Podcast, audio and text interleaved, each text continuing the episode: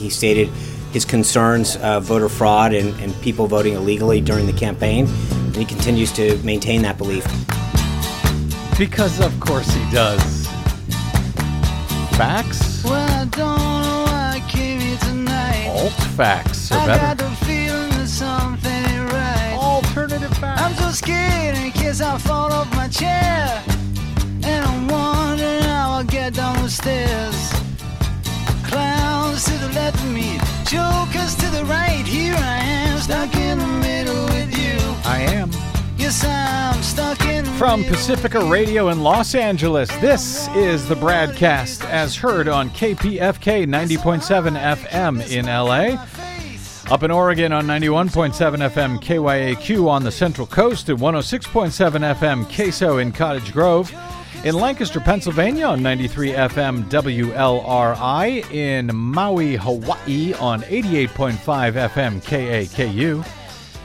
In Columbus, Ohio on WGRN 94.1 FM. In Palenville, New York on 102.9 FM WLPP. And in Minneapolis, St. Paul on AM 950 the progressive voice of Minnesota. We're also heard coast to coast and around the globe, streaming on the Progressive Voices channel, Netroots Radio, Indie Media Weekly, FYI Nation, NicoleSandler.com, Radio Free Brooklyn, GDPR Revolution 99, Detour Talk, Radio Monterey, and Radio Sputnik, blanketing planet Earth five days a week.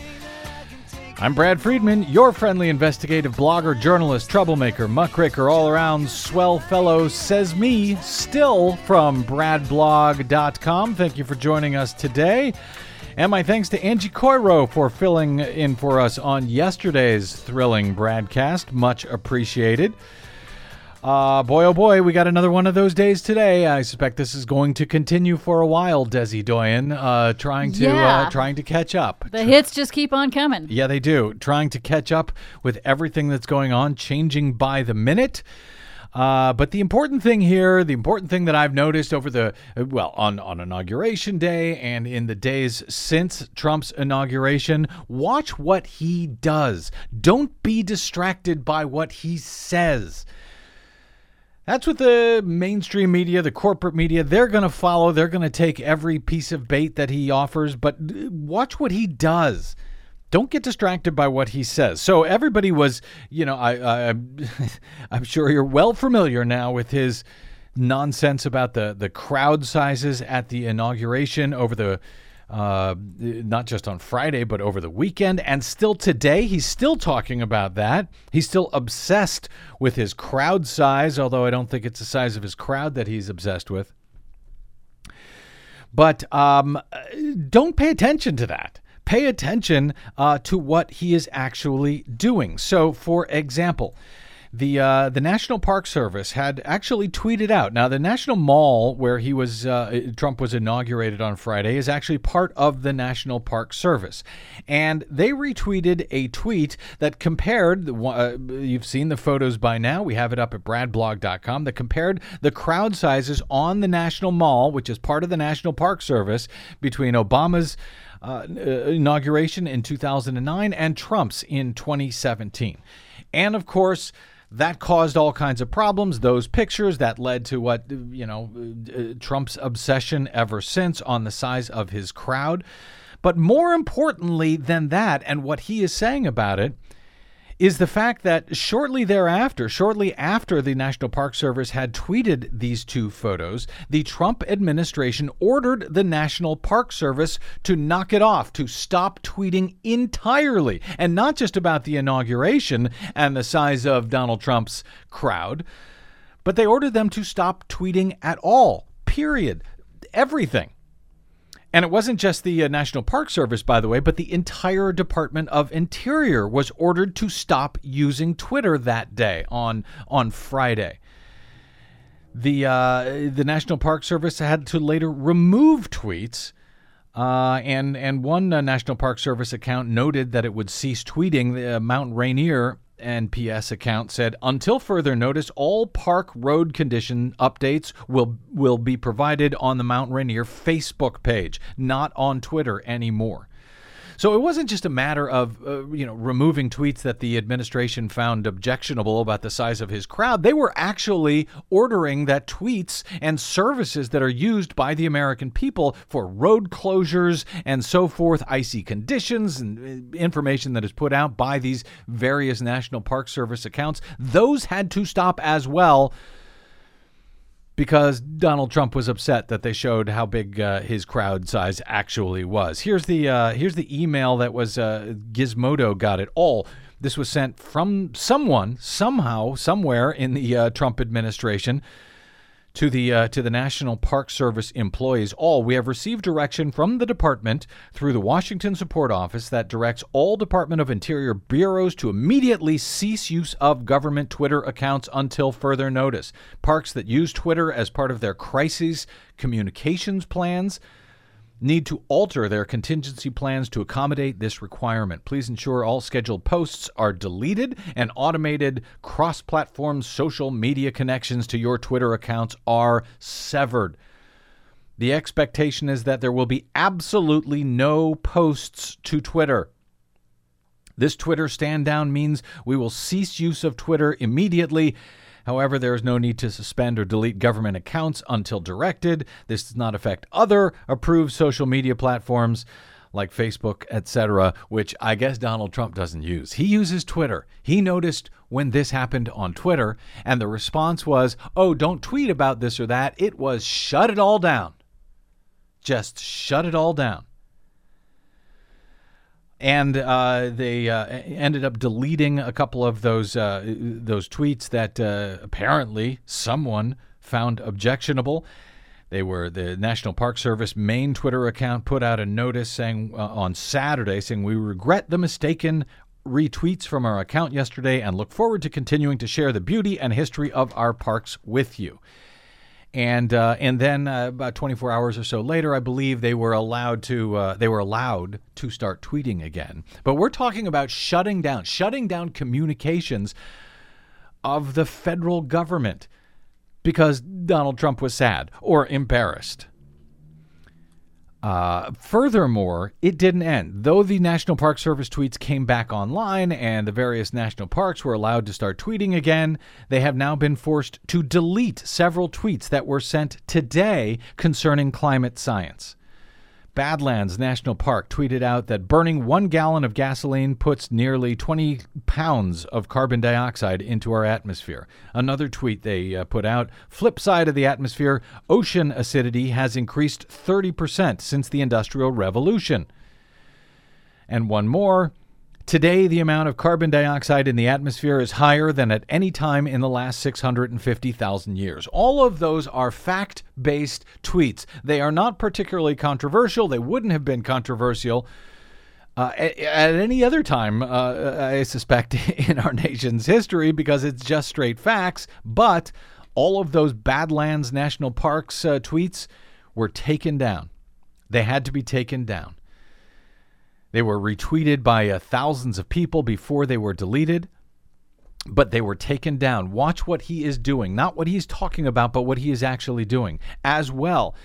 Uh, Trump's team apparently banned the EPA from the entire Environmental Protection Agency now from sending social media updates or talking to reporters, according to the Associated Press. And Desi Doyen, there was news of a uh, the Department of Agriculture, the USDA, also had a gag order on it, but that is uh, not the case yet, as right. far as we know. Right. Uh, on Tuesday, there was an internal email that was sent out to the staff of the mm-hmm. Agriculture mm-hmm. Research Service, and that is the one that provides uh, really deep data and scientific studies that are used by farmers, by agribusiness, to understand what's going on, of course, with the different nature of, of, of everything that the Department of Agriculture studies.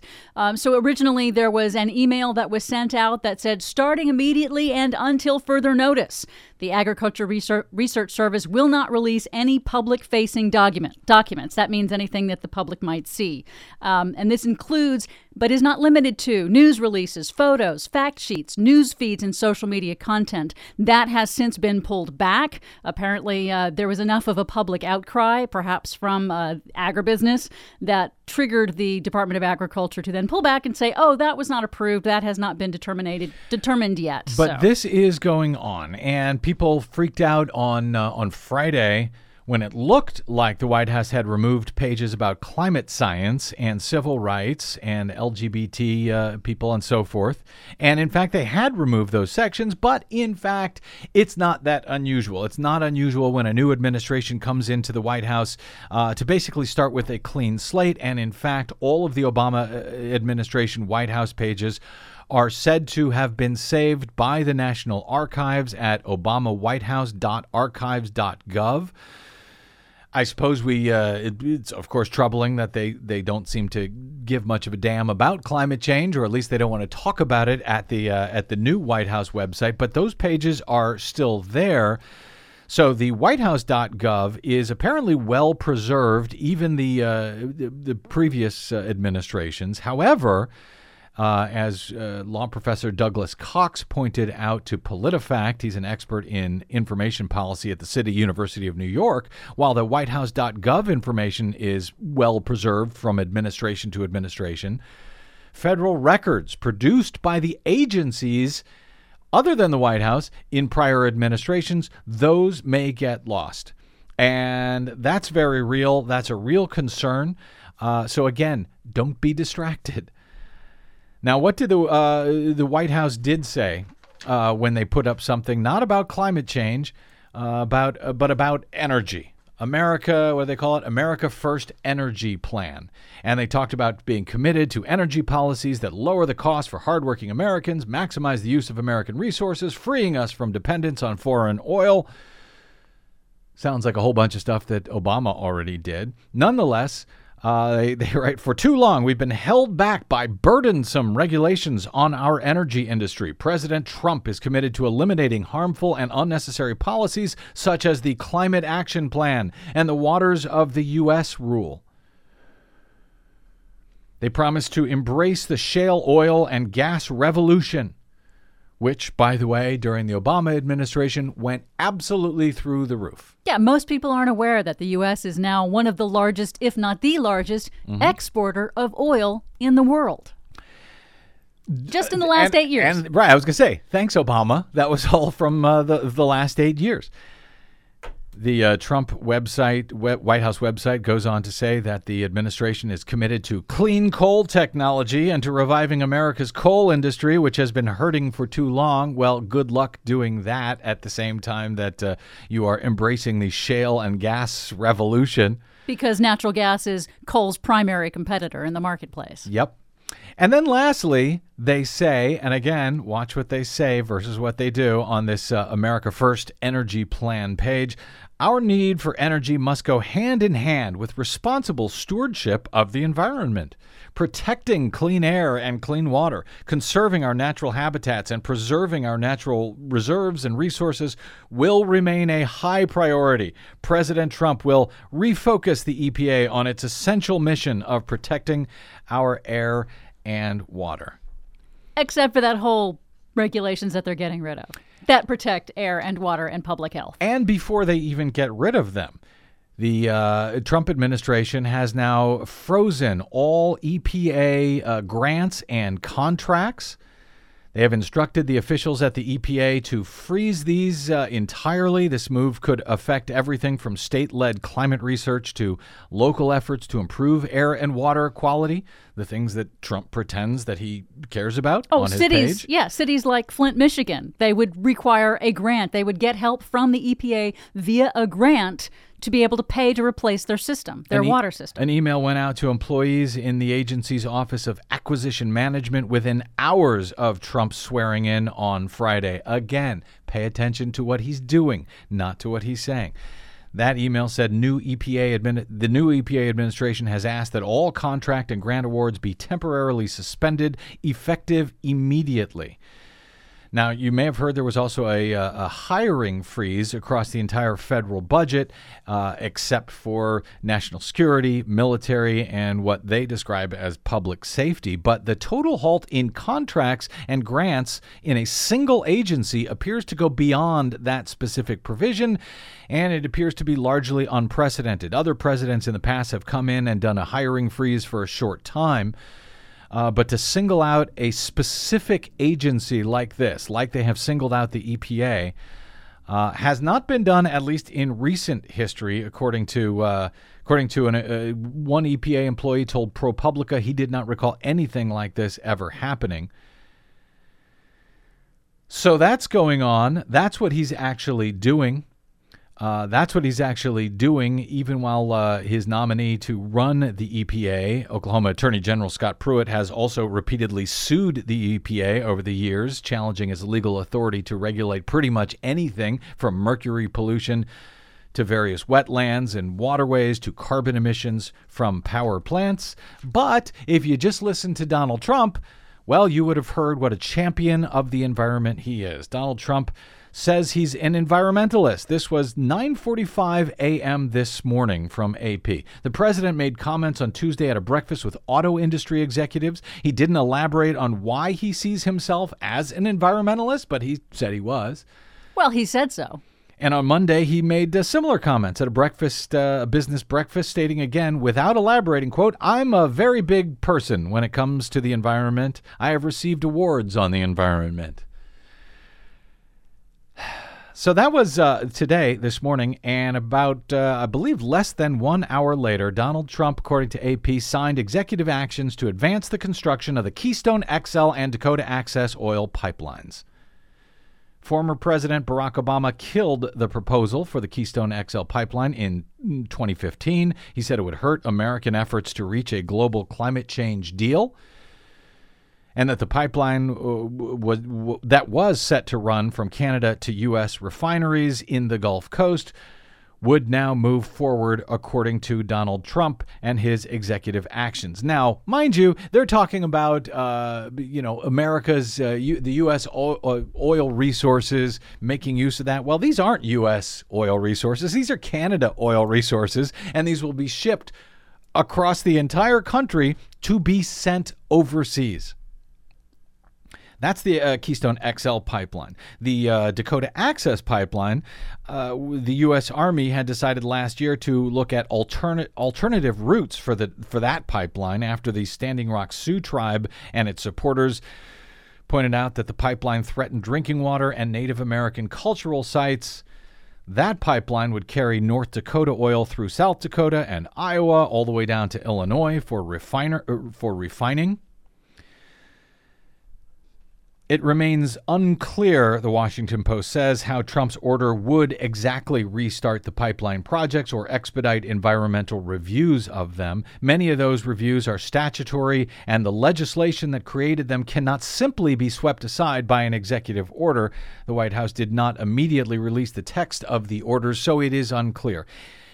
But it is clear that people are going to continue to fight these. Just because uh, Trump has signed an executive order does not mean they're going to happen. People are going to continue to fight against these two huge, dirty oil pipelines that will threaten uh, clean drinking water air, sacred Native American sites in dozens of states, not to mention the global climate for the entire planet, as scientists have argued that uh, if the dirty oil sand oil uh, sands in uh, in Canada, for example, are fully exploited, via the Keystone XL pipeline that it would be, quote, game over for the planet. I think that was James Hansen, wasn't it? Yes, it was. Formerly head of NASA science. Yeah. Um, so uh, the fight to, to, to block both pipelines will continue. But that may well be uh, close to lost in both cases. That fight may be over. And folks who voted in a way that helped Donald Trump win particularly in states that were close or in, in dozens of, uh, of states that will be directly affected and endangered by these massive new pipelines, they need to be reminded that yes, elections have consequences. Elections have consequences. I know there's a lot of people out there who opposed these uh, the Dakota Access Pipeline, the Keystone XL pipeline. They they oppose them, but they voted either for Donald Trump or in another way that may have helped Donald Trump win against Hillary Clinton in states like Wisconsin and Pennsylvania and Michigan and Florida and North Carolina. You know, so I, you know, I, I, I don't blame voters for voting any way they like. We support uh, voters voting any way they like. But what we do support is voters who are educated. We support an an educated electorate. So if you voted uh, in a way that made it easier for Donald Trump to win, and yet you oppose these pipelines, well, uh, congratulations. I'm not sure what to say there. I point these out because people need to know. Again, not blaming the voters, but as I was trying to point out in the run up to the election, election uh, voting has consequences. Know what the consequences are of your vote. This now is certainly one of those consequences. You know, we talk a lot about accountability on this program, particularly as it applies to public officials and public policies, but voters also have accountability in what happens in this country and in this world.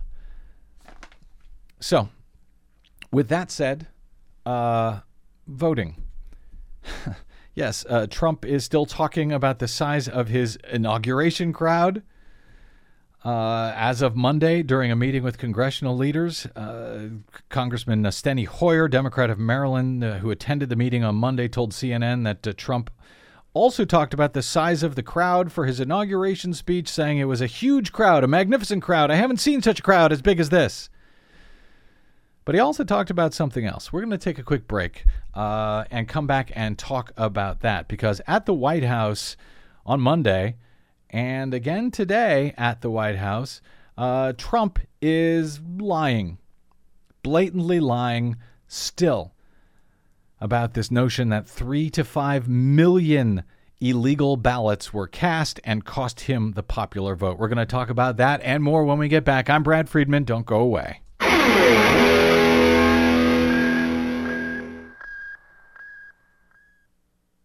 Hey, this is Brad. Remember me, the guy who was warning you about Donald Trump from the day he entered the race, when the rest of the U.S. media were telling you his candidacy was a joke, that he'd never win, and that Hillary Clinton had it in the bag. We told you otherwise from the beginning and up until Election Day. Well, we may have been right, but we still don't have corporate or foundational support. We still rely on you to stay on your public airwaves please stop by bradblog.com slash donate to support the work that Desi Doyen and I do every day. This country ain't going to save itself, but we can all do it together. That's bradblog.com slash donate. And thank you.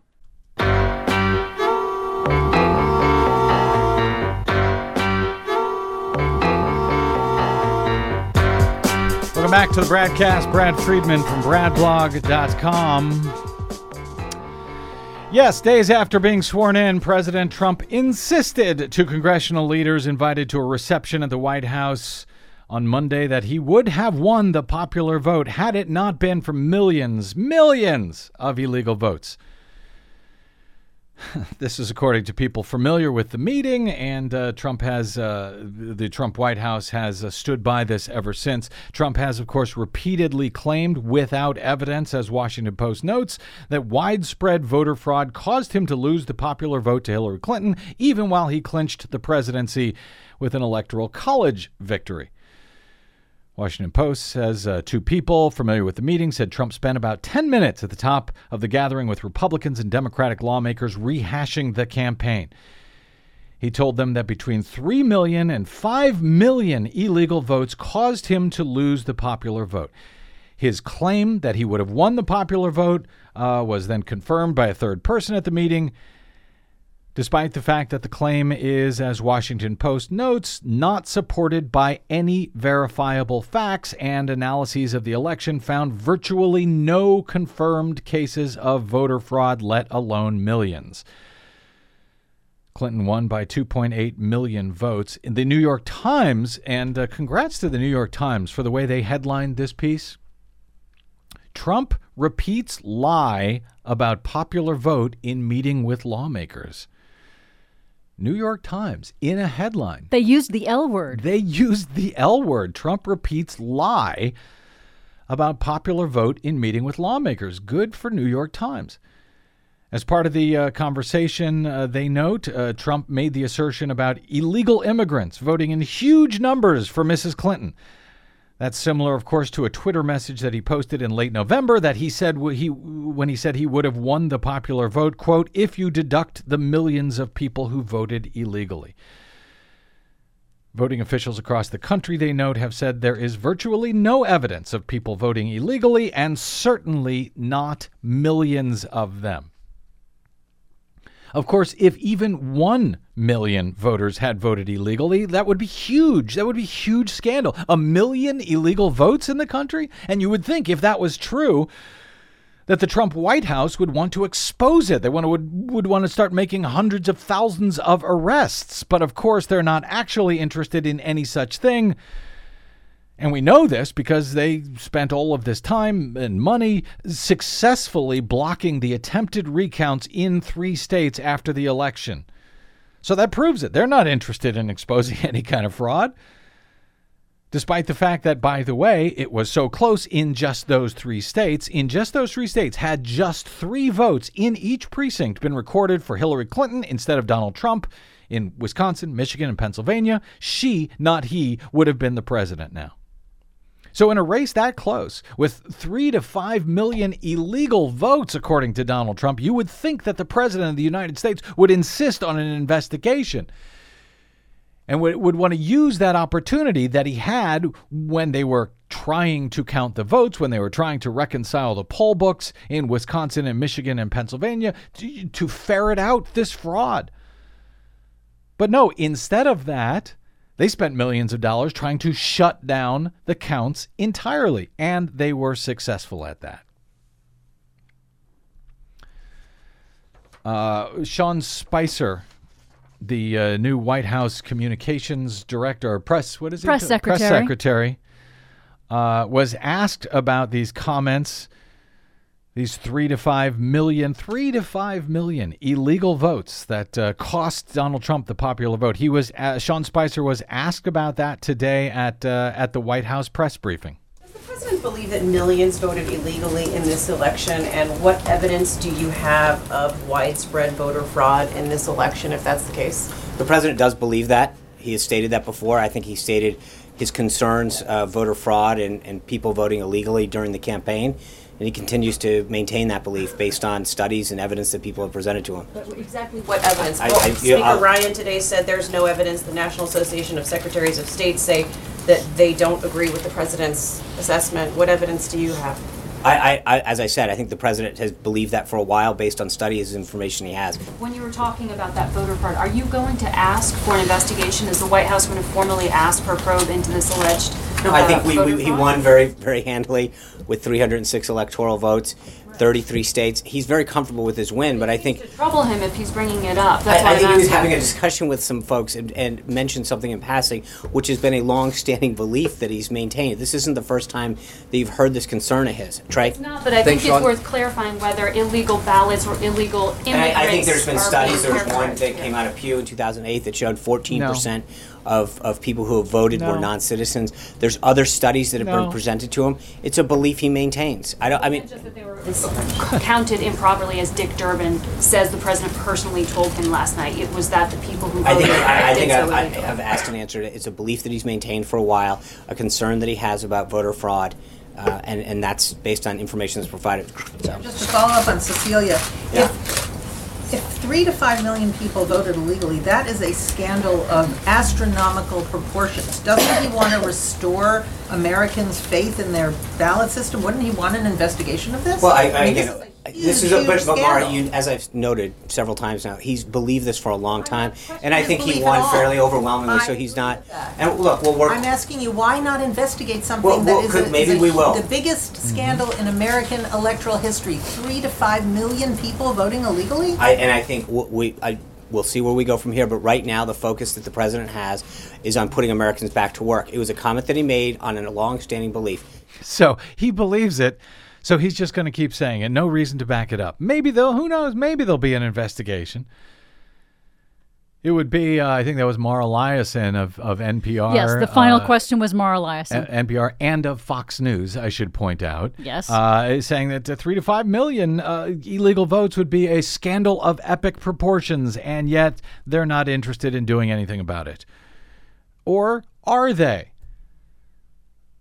As I say, uh, keep an eye on what they do, not what they say. They're happy to keep, uh, you know, repeating these lies over and over again, but don't listen to what they say. Watch what they do. Watch what they do and watch what they did on Inauguration Day regarding voting rights. That should give us all a very clear picture of what they intend to do when it comes to voter suppression and when, when it comes to pretend voter fraud. We'll talk about that next with my guest, Julie Ebenstein, right here on the BradCast. I'm Brad Friedman. Don't go away.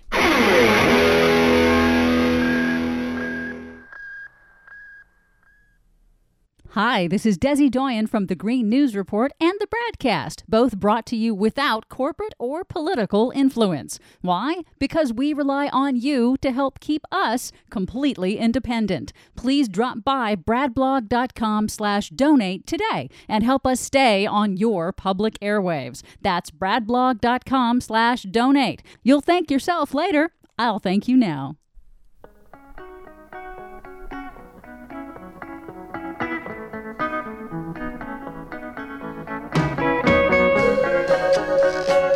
Welcome back to the Bradcast. Brad Friedman from bradblog.com. So, yes, watch what Trump does, not what Trump says. He and his transition team had been saying in the lead up to last Friday's inauguration that they wouldn't be doing any actual business until Monday, uh, that Friday would be inauguration festivities, and that it was the weekend after that. And we all know that presidents are, are the president only on weekdays.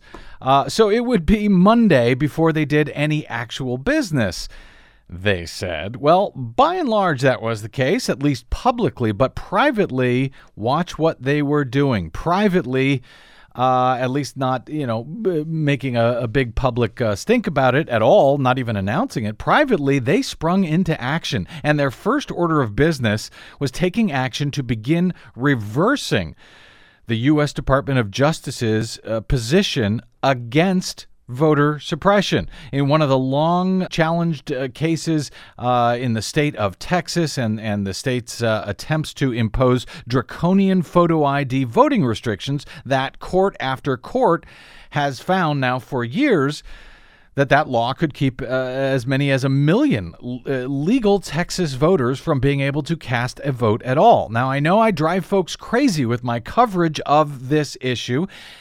And because we do it all year round, not just in the days before an election when it's largely too late to do much about issues of voter suppression and election integrity, etc.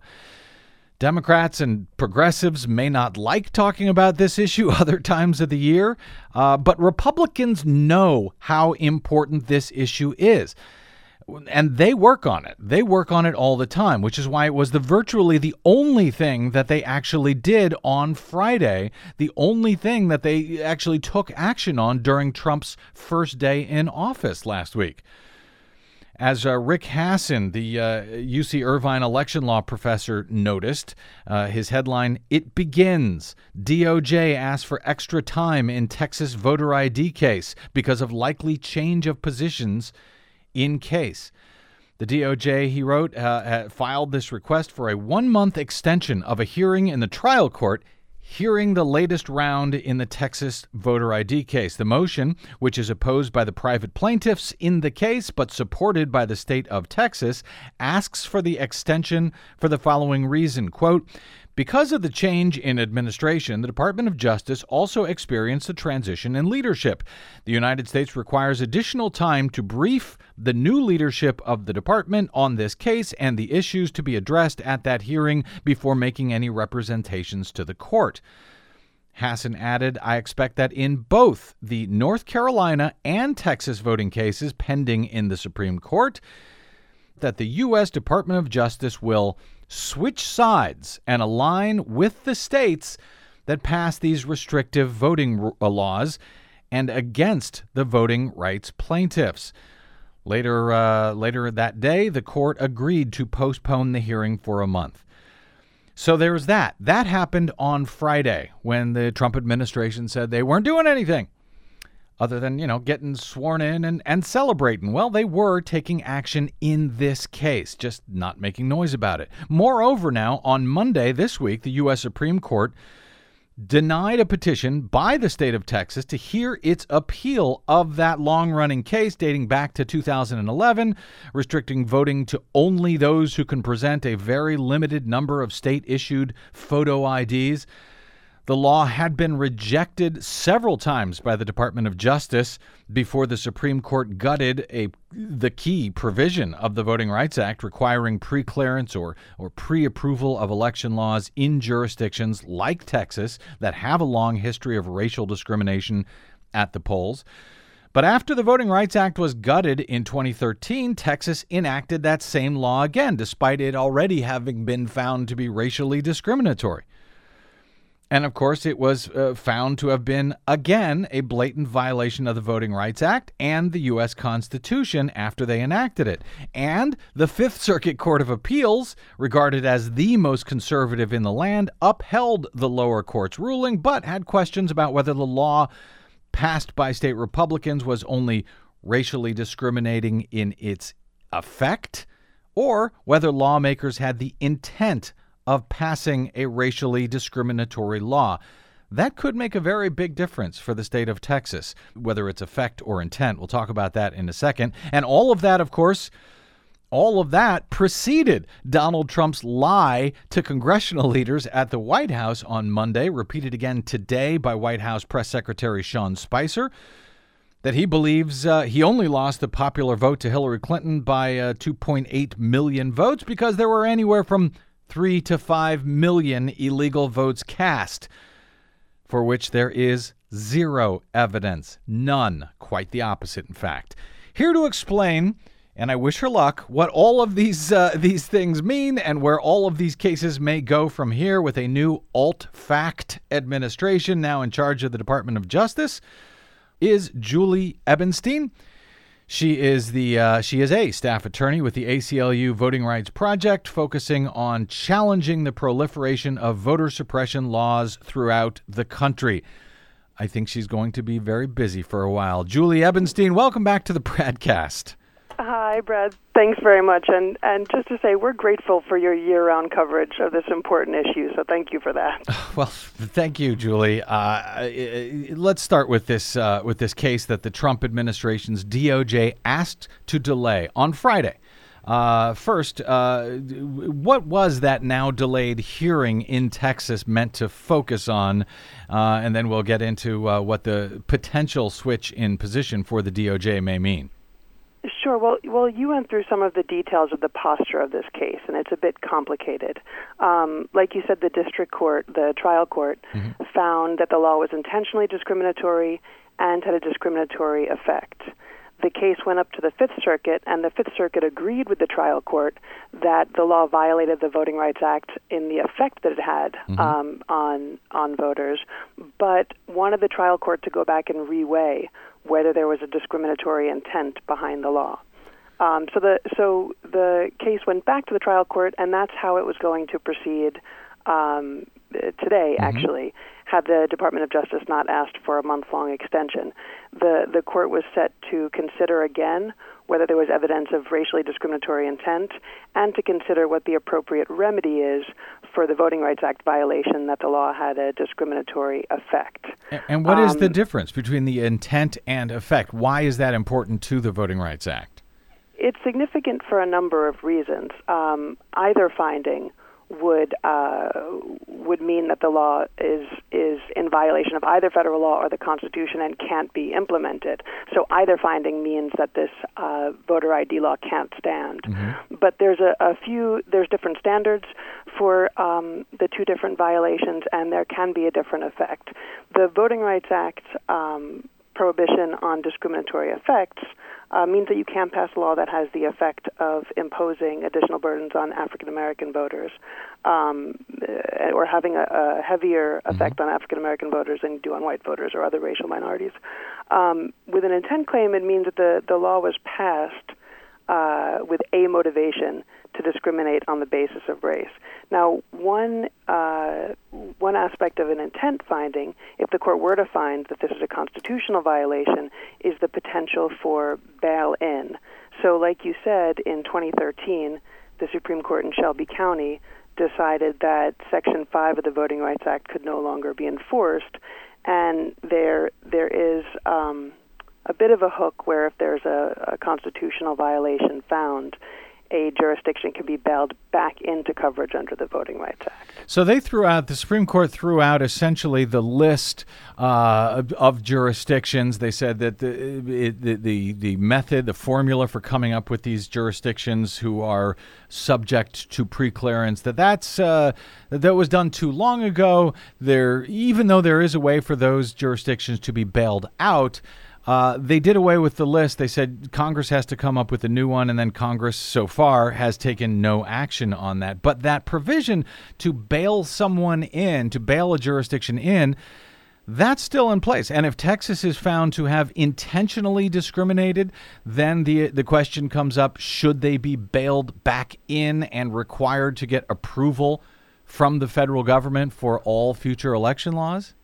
Well, I think it's important to say that uh, bail-in, while while it's one option, so Mm-hmm. it, it it remains part of the Voting Rights Act. It's really not sufficient because, like you said, first you need a constitutional violation and successful litigation to identify what jurisdiction could be bailed in, and on top of that, it would have to proceed jurisdiction by jurisdiction. So the the uh, hole in civil rights protection that was left by Shelby County really must be corrected uh, by Congress passing an amendment to the Voting Rights Act so that this coverage formula uh, covers the entire more expansively than it did before, not only more narrowly and only uh, jurisdictions that have already violated people's rights.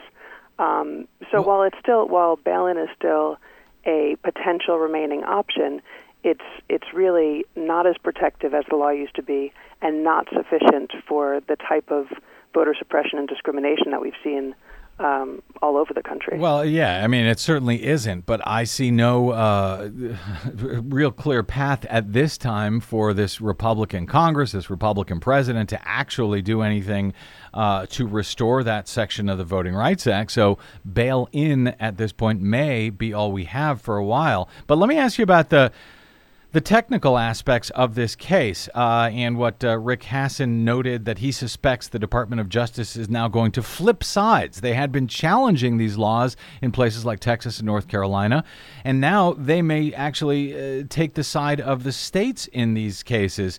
Uh, if the DOJ does flip sides in the uh, in the in the Texas case for the moment what happens then? Do the private plaintiffs, I know there are other plaintiffs, I think uh, ACLU may even be one of them, do they continue on with the case now, but uh, against the DOJ at that point? So um, there are private plaintiffs in both the Texas uh, litigation and the North Carolina litigation, and no matter what happens, those plaintiffs will move forward uh, challenging these discriminatory laws. Um, as far as what position DOJ will take, uh, and just just to uh, be clear, the ACLU is a plaintiff in North Carolina. We filed an amicus brief in Texas, but we're not a plaintiff in Texas. Um, as far as what position DOJ will take, that's obviously hard to predict. Um, like you said, we were all concerned when uh, uh, when they sought a additional time hours after the inauguration. Um, as should be obvious, the facts of the case certainly didn't change. So there's no external reason why uh, the DOJ's position on enforcing the protections of the Voting Rights Act should change. But there's certainly concern that um, that DOJ will shift and and uh, no longer take the same positions that it's taken in the Texas North Carolina case, and, and a lot of concern for future uh, cases or future protection of people's voting rights. whether DOJ will will um, continue to enforce the Voting Rights Act and protect its citizens. Well, you you've been uh, I know you worked on a bunch of cases down in Florida uh, with the ACLU, uh, litigating those. What what does what, what difference does it make in uh, wh- whether the DOJ is on your side or not? In other words, will these cases continue, but they won't have the same type of resources? The private plaintiffs, like the ACLU, NAACP, and so forth, don't have the, the same type of resources. What practical effect does it has have when DOJ is on your side one day and actually fighting against you the next?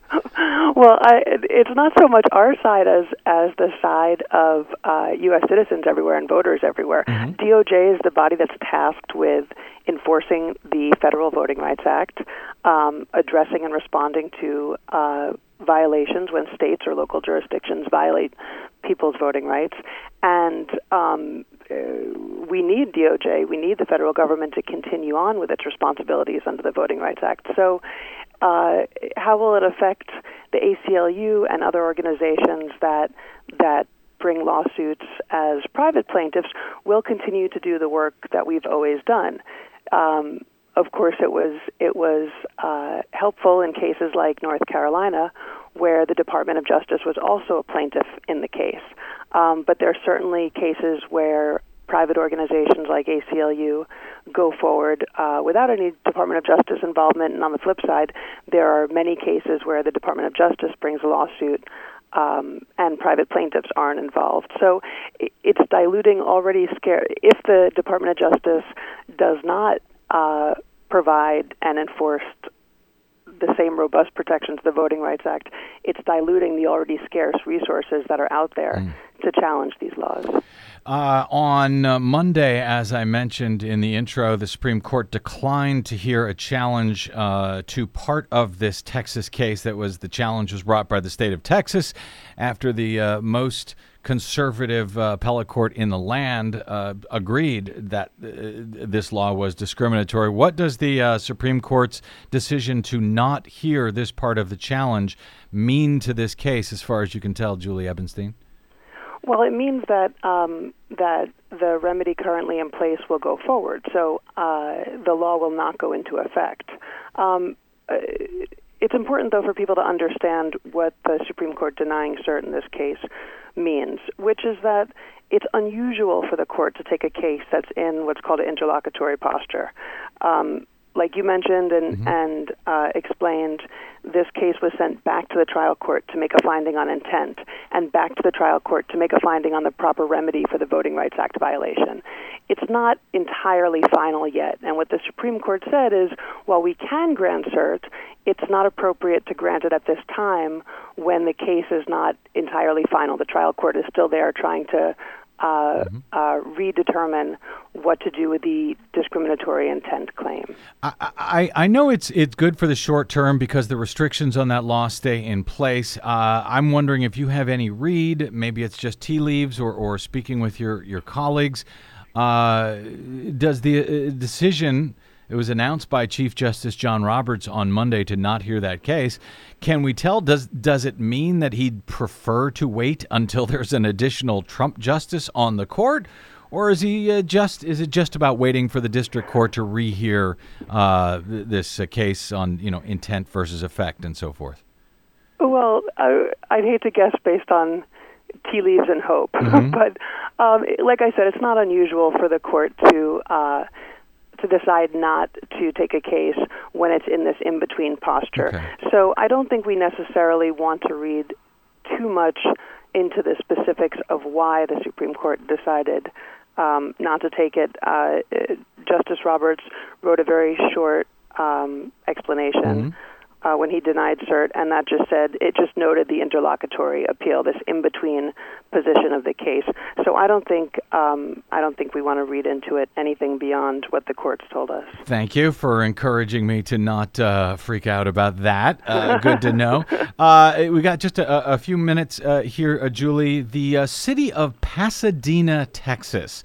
Uh, was found recently, just the city itself uh, was found to be in violation of the Voting Rights Act uh, after they had instituted a new scheme, I think, for city council elections right after the Voting Rights Act was gutted by the U.S. Supreme Court back in 2013. And uh, I think someone on the on the city council there may have even said something like, "We we can now do whatever we want." Uh, after the Shelby County case uh, had destroyed the uh, heart of the Voting Rights Act, but now they they got busted for it, and we talked about that bail-in provision in the Voting Rights Act that allows them to be bailed back in to pre-clearance requirement. My understanding is that's what uh, the city of Pasadena is is now facing. They're one of the first uh, jurisdictions to be bailed in. Did I uh, have I explained it so far uh, correctly? Yes, you've, you've explained it well in Pasadena, and and Texas and North Carolina similarly passed these suppressive laws immediately after the Shelby County decision, Mm-hmm. and like you said, got busted by the courts, uh, the trial court in Texas, the appeals court in North Carolina, and now the trial court in Pasadena, who said that the discrimination um, was intentional. So it's the timing that each of these laws was passed is significant. As far as Pasadena goes, what happened in that case is very soon after Shelby County, the town went from having a uh, eight single-member districts, so eight different seats on the city council and one neighborhood electing each seat, to a six-two plan, which means you have six seats representing different neighborhoods and two at-large seats. On behalf of Latino voters, the Mexican American Legal Defense Fund brought a lawsuit saying that this was a Voting Rights Act violation and intentionally discriminatory. And like you just said, the court found in its favor that the law did um, uh, intentionally discriminate against Latino voters and dilute the um, the weight of their rights. So, So uh, not only did they find Is- well, no. So here's my question about this. So, th- as I understand, the city of Pasadena, Texas, has therefore been bailed in. If they make new uh, election-related laws, they have to get you know pre-clearance by the uh, by the Department of Justice or by the uh, the district court in in D.C. Um, but here's my question on this because I remember before the Supreme Court had gutted the Voting Rights Act, there were some states that were not entirely covered by the Voting Rights Act. I, I think Florida may even have been one of them, and I know you did a lot of work in Florida, but the so my question is back then because the state of Florida had certain counties or cities that were covered by section 5 of the Voting Rights Act that meant that when the state of Florida fa- uh, passed a law a voting law it would affect those counties and therefore it had to be approved it had to face pre-clearance if I understand that correctly. And if I do, is that now the case potentially in the state of Texas because of the city of Pasadena? They've been bailed back in, and therefore, n- new state laws, new state voting laws passed by the state of Texas would have to get preclearance, if only because they will affect the city of Pasadena. I- am I right about that? It, it's an interesting question. Like you said, in Florida, there were five covered counties, um, and so when a state law was passed that would affect all 67 of the counties, uh, the state went to the Department of Justice or the D.C. courts for preclearance. It's a little, it may be, and you know, it's difficult to interpret just from this one order uh, in Pasadena how it'll go forward. But the order specifically says that uh, when there's a change to voting practices, with that that puts into effect something different from the map and plan in Pasadena in use in May 2013 election. So it would have to. Uh, it, it's fairly narrow the bail-in in this case uh, on my reading of the order, which means that it's it's not necessarily so that a law passed um, in Texas, any statewide law passed in Texas, would affect the the map or the voting plan in Pasadena. Um, some law could, but but I I wouldn't assume that the entire state is bailed in for all voting related laws just because Pasadena has to keep a consistent map and electoral plan for its city council. Well- Um, so so this may just be a bail-in limited to Pasadena, which again shows the difficulty of not having Section 5 of the Voting Rights Act operative. There, it's impossible to bear, bail every little jurisdiction and every locality in effectively. Yeah, it sure is. Uh, all right. The, well, uh, before I let you go, Julie, the last time you were on the show, as I recall uh, last year, we had a whole bunch of uh, encouraging voting rights rulings back then from the U.S. appeals courts and, and others in the run up to the 2016 election. We had that good news in North Carolina and Texas, Wisconsin, among others. The good news in Wisconsin was was tempered, however, uh, when the uh, appeals court found their photo ID restriction. Uh, though uh, found unlawful by the lower courts, was ultimately allowed to uh, to to stay in place during the uh, November election. But now we got a different world. So, uh, what do you expect to see at both the state and federal level uh, around the country? And, and does the ACLU have the resources that will be needed to challenge all of these new restrictions that we are likely to see now in, in dozens of states? Well, we're we're still holding on to a successful lawsuit in North Carolina, a successful lawsuit in Texas, and this recent successful lawsuit in Pasadena. So uh, rightfully, people are concerned about what the future will bring and are, are going to remain vigilant. But um, these successful uh, court cases still stand. So that's at least that's encouraging. Um, you know, the ACLU and other other organizations that work to protect voting rights, like I said, they remain plaintiffs in these particular cases, no matter what the Department of Justice does. Um, we've we've all worked to protect voting rights uh, after the wave of suppressive laws was passed following Shelby County in 2013, and we're going to keep doing what we do, no matter no matter what we see coming. Julie Ebenstein, uh, staff attorney with the ACLU Voting Rights Project. You can get more information on that, of course, at aclu.org. Uh, please do support their efforts over there. We're going to need the ACLU now more than ever. You can also find Julie on the Twitters and harass her as you like at Jules Public is her Twitter handle.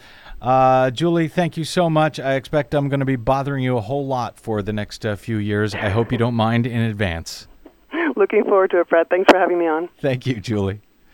All right, we got to get out. I'm running late today, as I suspect I will be for quite a while. Didn't even have time to get to the confirmation hearings or uh, any of Trump's nominees who have been uh, who have been confirmed over the last few days. We will save that for our next thrilling episode of the BradCast. Until then, my thanks to our producer, Desi Doyen, to my guest today, Julie Ebenstein of the ACLU, and to you for spending a portion of your day or night with us. If you missed any portion of today's show or any other, you can download it anytime for free at bradblog.com, where we are now celebrating our 13th year of troublemaking and muckraking. Oh my. So- and I did notice it was yeah. 12,000 posts. Uh, yeah, so that's you have what, written 12,000 posts at about Brad Blog. a thousand a year. Is that what it comes down That's to? about it.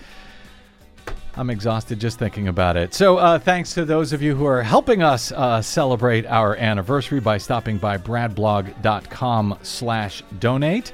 If you'd like to drop me any email, I'd love to see from you. My email address is bradcast at bradblog.com, and you can find me on the Facebooks and the Twitters at the Brad Blog. All right, that's it. If we're lucky, we'll open up the phones a little bit tomorrow and cover whatever happens between now and then. Until then, I'm Brad Friedman. Good luck, world.